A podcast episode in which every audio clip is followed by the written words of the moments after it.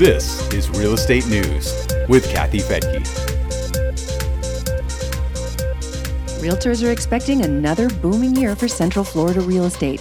2020 was better than they expected, and they say it looks like 2021 will follow along that path. Inventory is tight, but some economists expect more existing homes to hit the market once the pandemic is under control. Builders are also working to fill the inventory gap in the for sale and rental markets. I'm Kathy Fettke, and this is Real Estate News for Investors.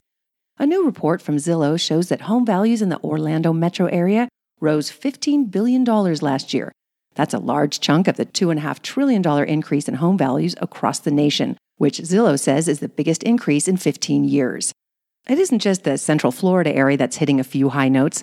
The Orlando Sentinel reports that Florida's total home value is $2.175 trillion and is third in the nation behind just California and New York. But Orange County appears to be in the lead. Zillow economist Treh Manhertz says Orlando over the past years has been growing quite a bit faster than the nation as a whole.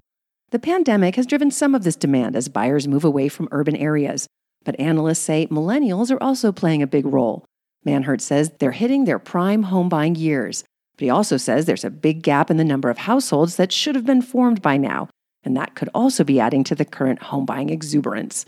Florida did see a slight fall off from the 2020 level of activity. Sales were up 20% last year compared to 2019, but inventory also hit a 15 year low, which will hinder sales going forward. The Orlando Regional Realtor Association says that inventory in November was down 26%. Local realtor Christina Rodham told the West Orange Times, We don't have enough inventory. We have people competing with each other to have the opportunity to purchase a house, and she sees more of the same this year. A few of the factors that will help increase inventory are the control of the pandemic, which could prompt sellers who delayed their plans to put their homes on the market. Builders are also adding new homes to the for sale inventory, but the number of people migrating to Florida from other states continues to grow. Redfin.com says the number of people searching for homes in Florida jumped 22,000 in the third quarter. In addition to the great weather and affordable housing prices, Florida has no state income tax, making it cheaper for both working families and people who've retired. And while housing prices in Florida have been soaring, they're still reasonable.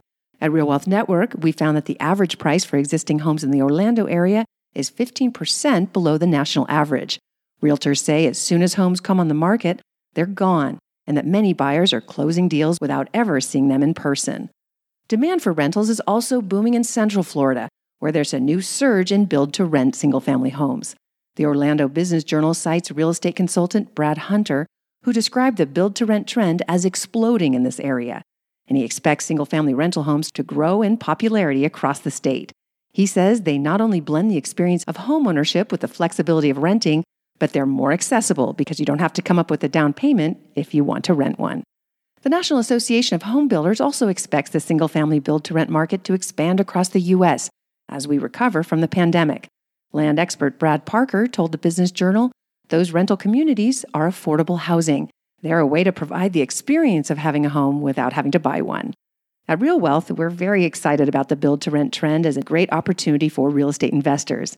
There are many benefits to buying a new rental property. For example, lower insurance and fewer repair costs. If you'd like to learn more about how you can buy an investment property that's brand new in a rental market that is hot, hot, hot in a growing rental market, visit our website at news4investors.com. If you're not already a member, you can sign up for free to access our housing market research. It's also free to speak with one of our investment counselors about what might work best for you. I'm Kathy Fettke, and thanks so much for joining me here on Real Estate News for Investors. Again, visit news4investors.com.